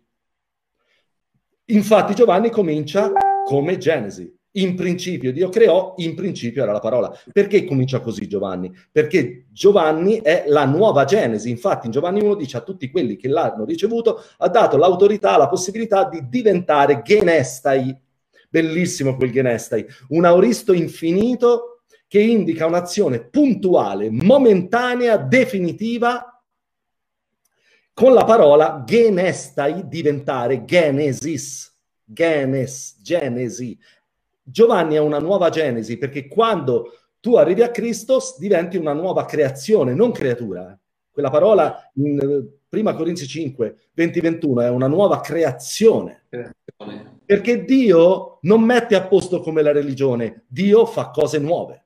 Isaia fa nuove le cose. La religione sistema. No, no, Dio non sistema. Dio taglia e rigenera. Amen brand new, vero si dice in inglese? Brand new, sì. Okay. Allora, in Genesi, quando Dio ha creato l'uomo nella prima creazione, ha alitato in lui un nefesh, un alito di vita. Gesù, dopo aver compiuto l'espiazione alla croce, dopo la resurrezione, inaugurando una nuova creazione, lui stesso soffia il ruach, lo spirito che va a vivere dentro di loro. Allora, quando nasci di nuovo, questo spirito viene a vivere in te, lo Spirito Santo, la nuova creazione, la nuova nascita. Invece a Pentecoste, quelli, allora qui i discepoli l'avevano ricevuto in loro. Invece a Pentecoste hanno ricevuto lo Spirito Santo su di loro, lo Spirito Santo in te è la nuova nascita, lo Spirito Santo su di te è il battesimo nello Spirito Santo che serve per darti potenza per testimoniare agli altri. Giovanni 20 è la tua salvezza. Atti 2 è lo Spirito manifestato perché altri conoscano Cristo. Sono due manifestazioni dello Spirito diverse. Giovanni 20, lo Spirito in me, la nuova nascita. Atti 2 è lo Spirito su di me, il battesimo nello Spirito Santo. Vai, vai. Anche, sì, è, è, è, non c'è niente da, da, da, aggiungere. Il fatto che, il fatto che ehm, Giovanni Battista, quando identifica eh, ah, Gesù, dice lui ti battezzerà con lo spirito, eccetera, eccetera, nello spirito nel fuoco. Okay.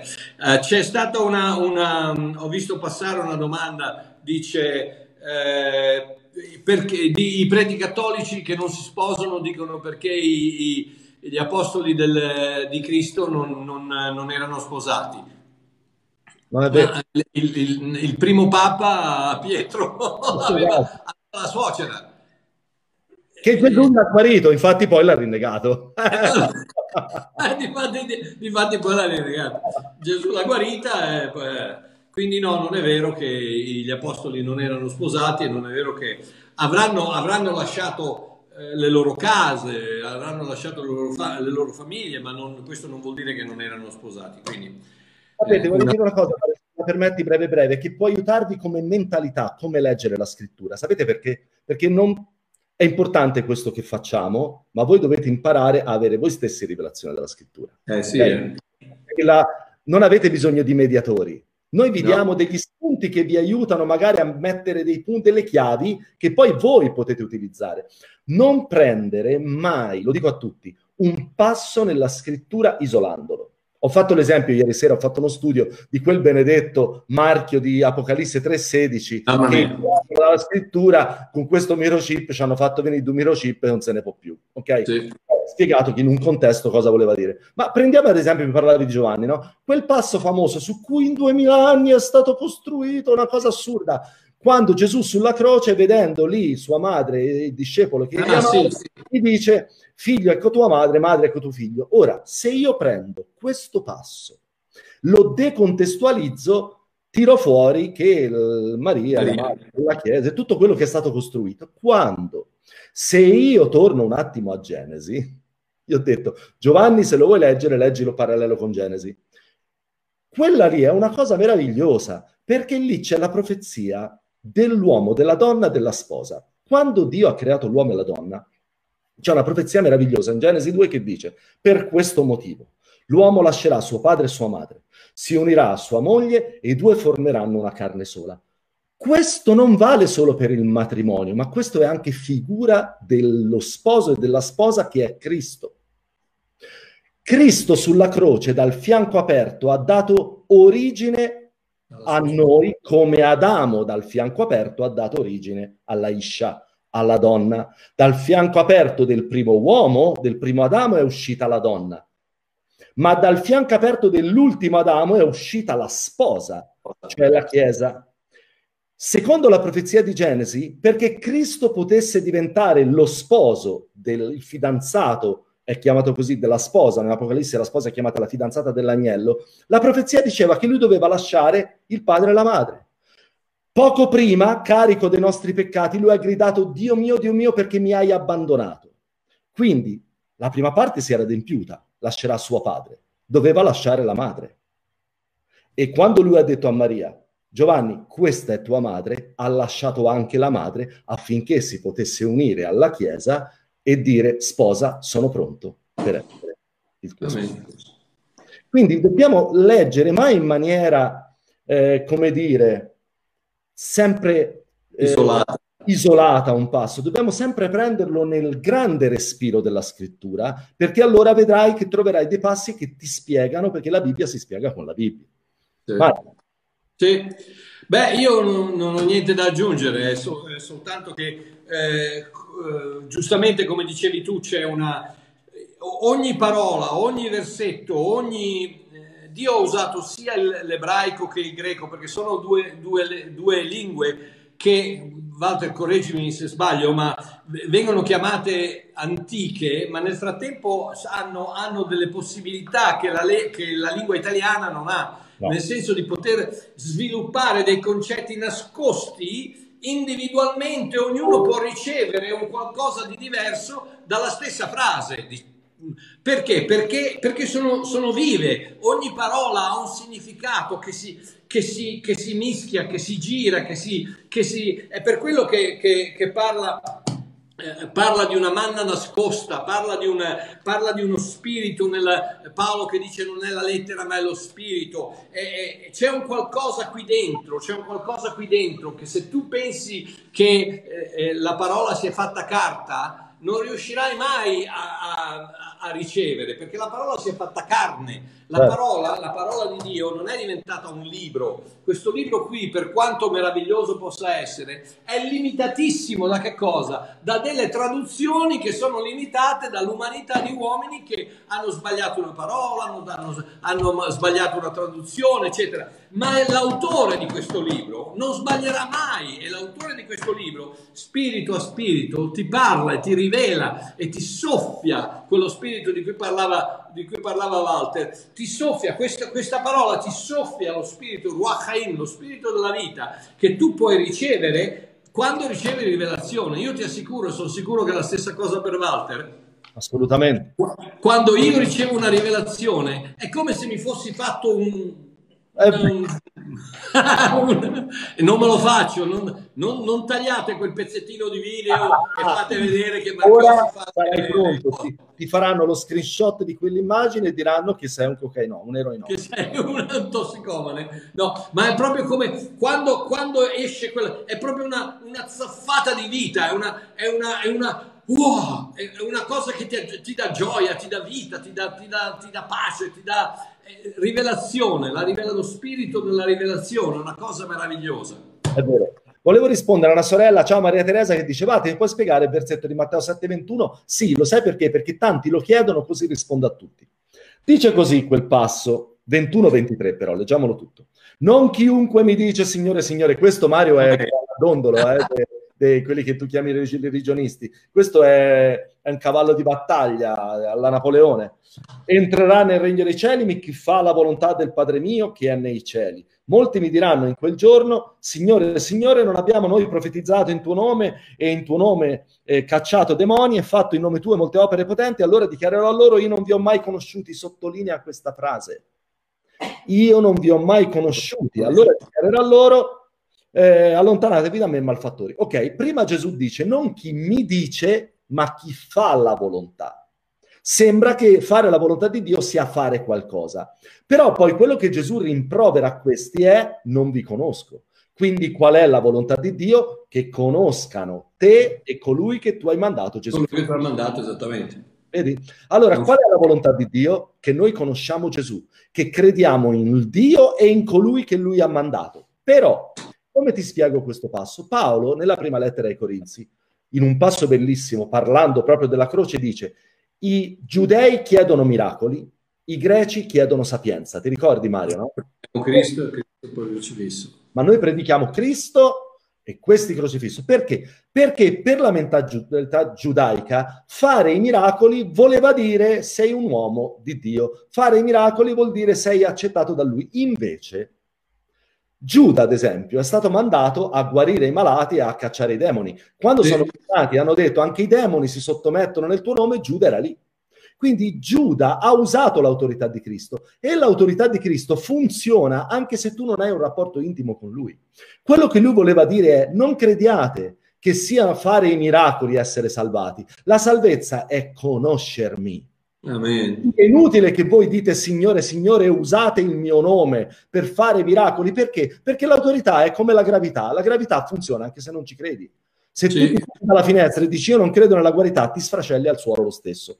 Così il nome di Gesù funziona, perché quei figli di Sheva provarono a usare il nome di Gesù e scatenarono le ire del demone. Però nel nome di quel Paolo che predica, non di quel Gesù che Paolo predica, non nel Gesù che noi conosciamo. Cosa voleva dire Gesù? Che ciò che ti fa entrare nell'eternità non è dire Signore, Signore, usare il nome di Gesù e vedere segni e miracoli. Quello che ti fa entrare nella vita eterna è fare la volontà di Dio, cioè che conoscano me. Infatti dice non vi ho mai conosciuti, non dice non avete fatto opere buone, dice non vi ho mai conosciuti, voi non mi avete conosciuto, non sono stato mai il vostro Signore, non mi avete mai accettato nella vostra vita siete stati come quella donna, come la concubina, che vuole le ricchezze del marito, ma non ha una relazione con lui. Sì. La Chiesa a volte, più che sposa, è concubina, vuole le cose di Dio, ma non vuole lui. E Gesù voleva dire, la volontà di Dio, spiegata in Giovanni, è questa è la vita eterna, che conoscano, ecco perché Gesù mette l'attenzione sul conoscere, che conoscano te, Padre, e colui che tu hai mandato, Gesù Cristo. Questi invece non l'avevano mai conosciuto, quindi non erano mai stati salvati, anche se... Eh miracoli. E torniamo, e torniamo al fatto che nella relazione con Dio ci sono soltanto pecore e capre, ci sono soltanto figli e servi, ci sono soltanto carne e spirito, c'è soltanto Adamo e Cristo, c'è soltanto um, luce e tenebra, non esiste niente in mezzo, non esiste Mosè, o sei in Adamo o sei in Cristo. Mosè non esiste più, no, quindi non hai, non hai un, una, una pecora che non si comporta bene, rimane una pecora. Una capra che si comporta benissimo, che, che, che ha l'aureola in testa e che va in giro con l'acqua santa, eccetera, eccetera, rimane una capra. Capra sei e capra resti. La pecora invece magari non si comporta bene, magari non, non fa quello che dovrebbe fare, però pecora è, pecora resta. Il certo. momento che Gesù ti dice, come le cinque, come le cinque, le cinque vergini, che le famose, l'olio, i cinque vergini di su di qua e cinque vergini, le, le dieci vergini, eh, cosa gli dice lo sposo? Gli dice no, amiche mie, io non vi, non vi conosco. È per quello che la relazione non esiste, perché non vi conosco, non vi conosco. Eh, c'è stato uno che ha fatto Ah, che bella questa, Walter. Eh, lo so, l'ho messa apposta. L'hai messa apposta? Bella questa, eh? Sì. La, fa- la, facciamo o la lasciamo? Che la dici? facciamo e le pietre a Mario. Già mi hai mandato un Iveco pieno di pietre l'altro giorno, dai. sì, la facciamo. Allora, ciao Ciro, rispondendo a questo rispondiamo un po' a altri principi, no? Eh, ti rispondo io e poi do la parola a Mario. Dice Ciro, oggi dobbiamo, e sottolineo questo verbo, osservare la decima era qualcosa che chiedeva la legge. Allora, numero uno, la decima non viene dalla legge. La decima viene dalla fede. E Dio non l'ha mai chiesta ad Abramo, ma è Abramo che l'ha, che l'ha data a Melchizedek di sua spontanea volontà. E quando gliel'ha data? A Melchizedek non ha mai chiesto la decima ad Abramo, da Adam. no, la decima è passata nella legge ma non nasce nella legge. La, la, decima nasce come principio in Genesi 14, prima della legge, quando, quando Abramo vede che Melchisedec, figura di Cristo, gli va incontro con pane e vino. Figura di che cosa? Di Cristo che dà tutto per il mondo.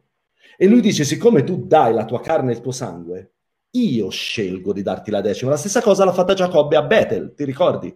Sì. Il Signore, eh? Io certamente... Io tutto quello che vuoi. Allora, devi dare la decima? La risposta è no.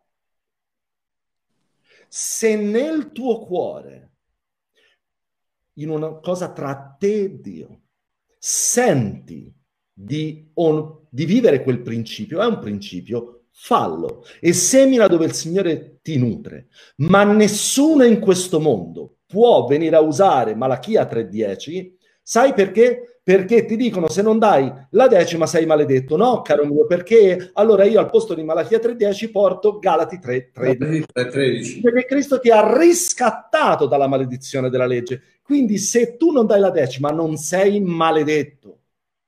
La decima oggi, fuori dalla legge, torna a essere un principio di fede. Ad esempio, Dio ha parlato a me personalmente, quando ancora non ero svolgevo funzione di pastore nella mia chiesa, parlandomi e facendomi vedere. Io ho iniziato a farlo, a onorare attraverso la decima. Ma non sei maledetto perché non dai la... Nessun pastore ha il diritto, lo voglio dire chiaro, tanto ormai Mario ci siamo lanciati. Nessun pastore, apostolo, profeta, insegnante o evangelista ha il dovere di andare da un uomo o una donna redenti dalla maledizione della legge attraverso il sangue di Cristo a dire se non dai la decima sei maledetto. È disonesto ed è falso. Ed è falso. Noi siamo redenti dalla maledizione della legge, punto. Se punto. il tuo cuore Abramo ha scelto di darla a Melchizedek, ma per rivelazione, perché ha visto un Dio che ha dato i dieci decimi. Amen. E allora lui ha detto, io voglio dartelo. Come Davide disse, io non prenderò l'aia di Arauna senza pagare niente. È stato l'atto di Davide. Allora, sì. se il tuo cuore ti fa sentire di onorare un ministero o anche la tua comunità attraverso il principio della decima, fallo, ma non permettere a nessuno di mettere una maledizione per cui Cristo ha pagato e ha dichiarato che lui ti ha riscattato dalla maledizione della legge e quindi anche dalla maledizione della decima. Mario, sei d'accordo? Amen. Se io dico una cosa, Walter, se effettivamente ci fosse questo tipo di spada di Damocle che, che, che, che pende sulla testa dei credenti, che la decima fosse effettivamente così importante, non pensi che Paolo ne avrebbe parlato? Già. Non pensi che Pietro ne avrebbe parlato? Paolo dice, dia a ciascuno ciò che ha deciso. Nel... Ciò che è nel suo cuore. Se nel tuo cuore tu decidi di onorare con la decima, fallo, ma se è nel tuo cuore, se è perché il Signore accetta ciò che nasce nella gioia e lo accetta nella preghiera, lo accetta nell'offerta, lo accetta nella decima, lo accetta in tutto. Misericordia voglio, non sacrifici. Lui non vuole. Do la decima perché altrimenti sono maledetto. Ma sai Dio che se ne fa di una decima data con un cuore così? Tu è padrone dell'oro e dell'argento? Mamma mia. Mamma mia, nel nuovo... Le comunità hanno bisogno di offerte. Certo, io ho avuto una comunità di 300 anime, Mario lo sa. Eh. Certo che abbiamo bisogno, perché gli affitti sappiamo noi benissimo. Però io ti posso dire una cosa. Posso dirti una cosa per esperienza, è quasi 30 anni che sono nel ministero, Mario un po' più di me. Se vivi davvero per fede, se semini davvero il buon pane, il Signore è fedele, non farà mai mancare niente alla sua mai mancherà niente. Mm, toccherà il cuore di persone che decide io non ho mai chiesto un euro a nessuno, non mi sentirò, io faccio tutti gli incontri senza biglietto, le conferenze a ingresso libero, io parto in fede. Se vado a predicare a Bergamo, io non mi paro le spalle come fanno tanti dicendo metto almeno un euro a ingresso, no? così mi pago il viaggio. Io parto, ho gasolio, autostrada, usura della macchina e le gomme. Io, Mario, immaginati quanto viaggio che cambio di continuo. Ce ne avrò di spese, tante. Mm. Poi un panino lo dovrò mangiare. Ma io ho fede che se Dio ti manda, Dio provvede. E se una volta capiterà che torni e magari sei andato sulle spese, stai tranquillo che il Signore te le fa arrivare da qualche altra parte, senza bisogno di chiedere niente. Allora, diciamo fede, predichiamo la fede, super fede. Sì, sì. Sì, sì, sì. Predichiamo, predichiamo, la fede, però poi viviamo per opere, perché è, è, continua, è un continuo martellare di date, di non date, di dare, di non dare. Io, io i miei libri li metto sempre a disposizione, dico sempre, eh, i miei libri costano 10 euro per uno e 20 euro per due.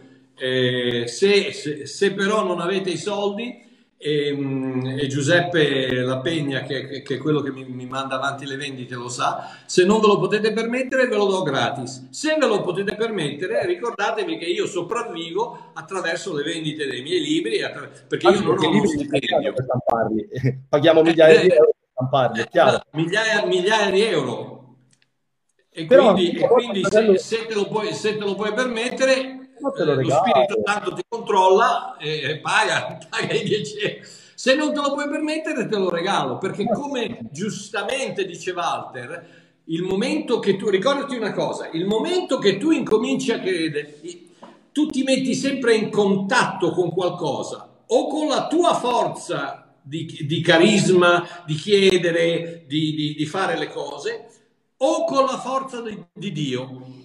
Con la forza di Dio ti metti in contatto con la fede, con la tua forza ti metti in contatto con il tuo carisma, con le tue opere. Quindi ogni volta che tu chiedi, tu metti in atto le tue possibilità. Quando non chiedi, metti in atto le possibilità di Dio. Vedi un po' cosa scegli? Io, io, io sono anni, Walter, sono anni, anni, anni che ho capito lo spirito della generosità e senza dire niente a nessuno, do aiuto, faccio, ma, non, ma oggi come oggi non posso neanche rendermi conto di quello che Dio ha fatto perché è così enorme, è così tanto che non posso neanche metterci un numero sopra, una quantità sopra, non posso quantificarlo perché Dio non sarà mai tuo debitore, ricordati cristiano, Dio non sarà mai tuo debitore.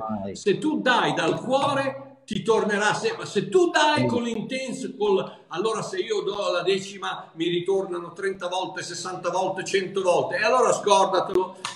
Eh, Ragazzi, ma se dai col cuore... Non vai. vivete da clienti di Dio, vivete da figli.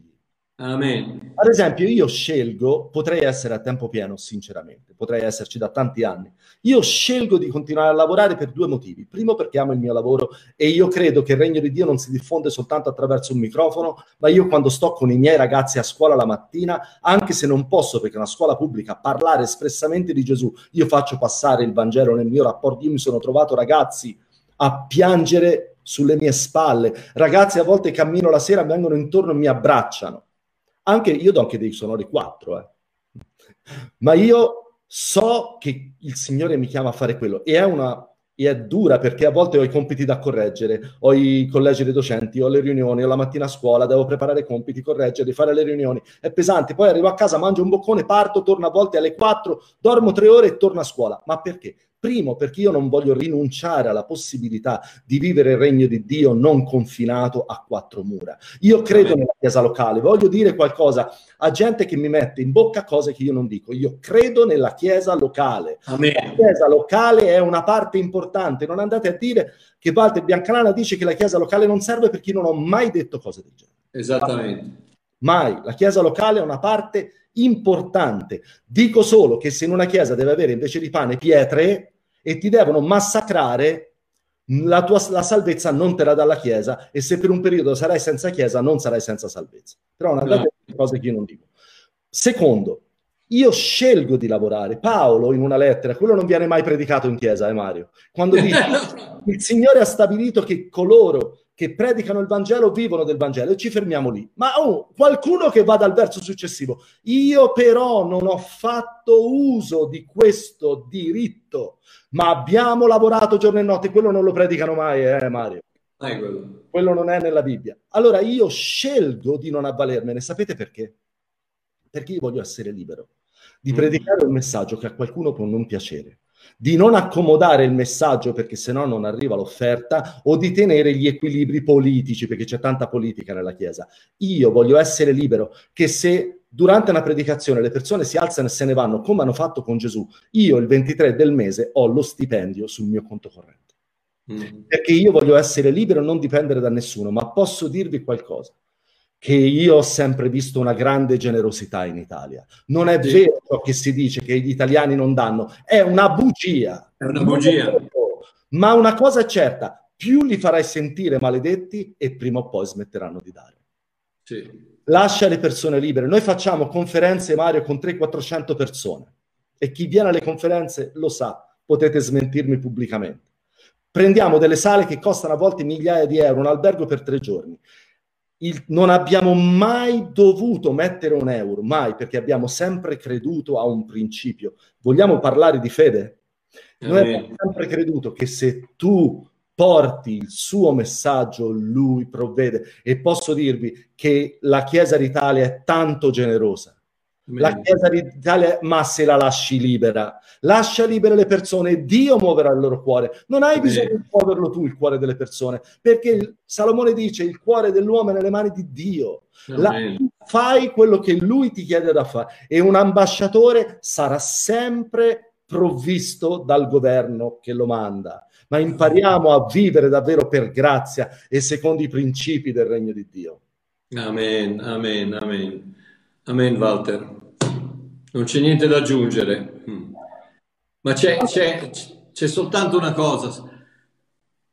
C'è un, c'è un cuore che cambia e se il cuore non cambia e rimane attaccato alla legge, tu dal di fuori va bene, tu sei salvato, andrai in cielo, non ci sono problemi, ma non assaggerai mai, non gusterai mai la bontà del Signore abbandonati, abbandonati alla verità della grazia, abbandonati alla verità della fede, abbandonati a un Dio che non richiede niente da te ma che vuole darti tutto, abbandonati a un concetto, esci dalla mentalità del devi fare, non devi fare niente. Puoi fare. De- Puoi farlo, è una tua prerogativa, è una tua benedizione di dare, è una tua gioia di dare, tua... non devi dare niente. Se vuoi, da... se vuoi, dare il 10%, dai il 10%, se vuoi dare il 50%, se non vuoi dare niente, non dare niente. Se quel mese, quel, quel sei mesi, quell'anno sei in difficoltà, non dare niente. Stai tranquillo che la Chiesa di Dio va avanti lo stesso. Lo sai Mario, c'era un peri- c'è stato un periodo, avevo ancora le mie comunità, ero ancora nel pastore delle comunità, facevo il pastore delle comunità mm. e ero in una di queste comunità e stavo guidando la lode una sera, no? Era un mese terribile, dove, sai quei mesi dove hai praticamente ti va tutto fra bollette e tutto, sì, no? sì, sì. un momento dove ero non turbato, però dicevo, signore, speriamo di arrivare allo stipendio perché sto mese è dura. Suono e il Signore mi fa vedere una sorella, tanto non dico chi è, sono passati più di dieci anni, mi dice, voglio che tu chieda a quella persona quanto deve pagare di bollette che tu gliele paghi. E io ero lì che dicevo, Satana, nel nome di Gesù. Demone, nel nome di Gesù ti sgrido. Ma quando il Signore deposita qualcosa nel tuo cuore, lui produce il volere, l'agire secondo il suo disegno benevolo. Viene questa sorella era anche una cifra alta perché mi pare fossero più di 300 euro a quel tempo, no?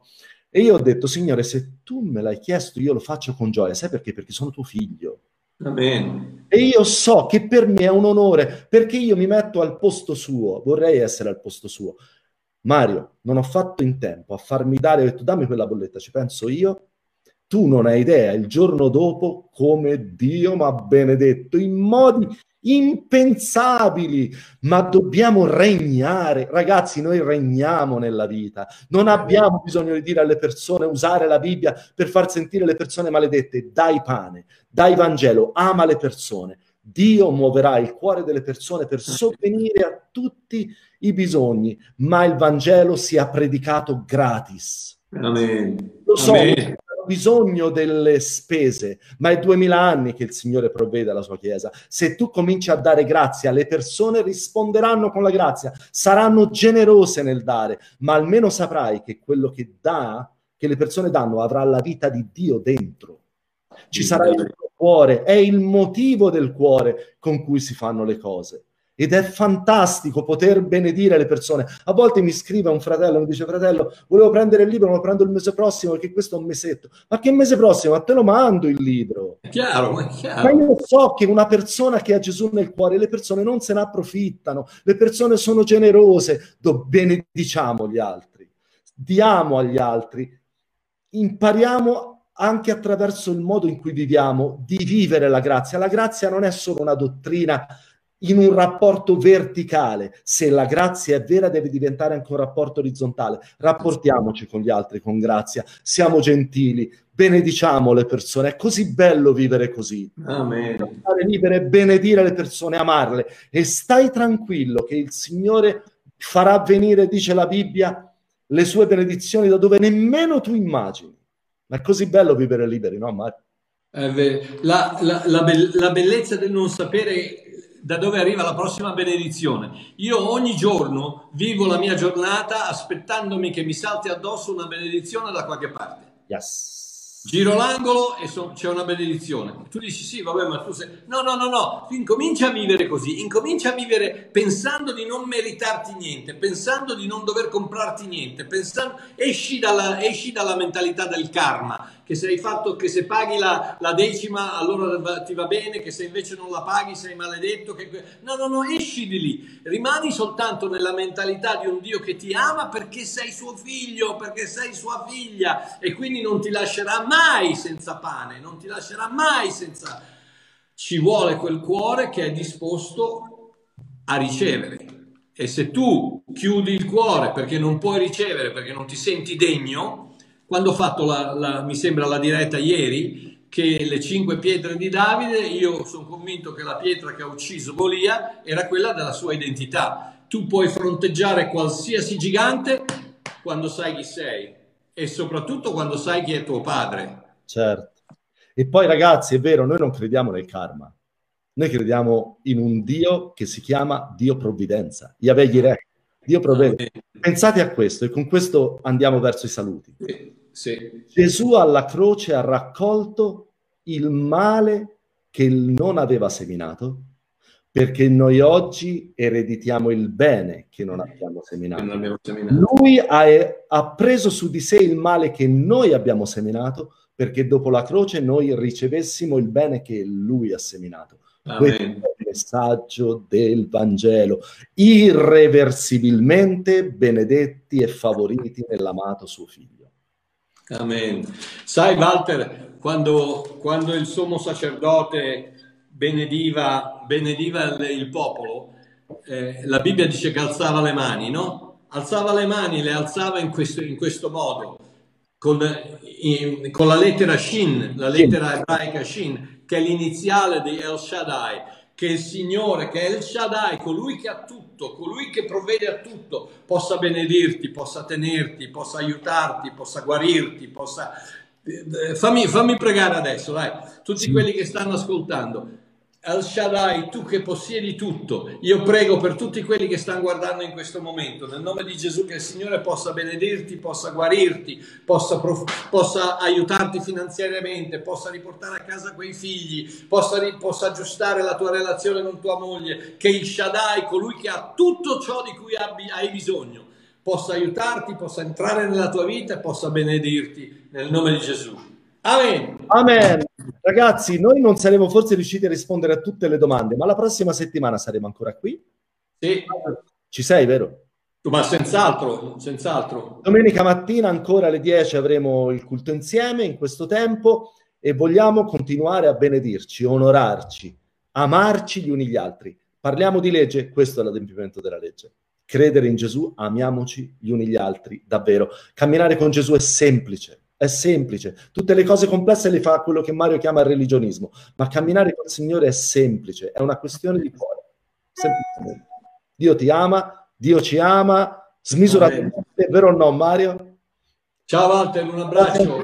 Saremo insieme come fa Mario, abbraccione. Ciao ragazzi, ci vediamo domenica mattina, che Dio vi benedica.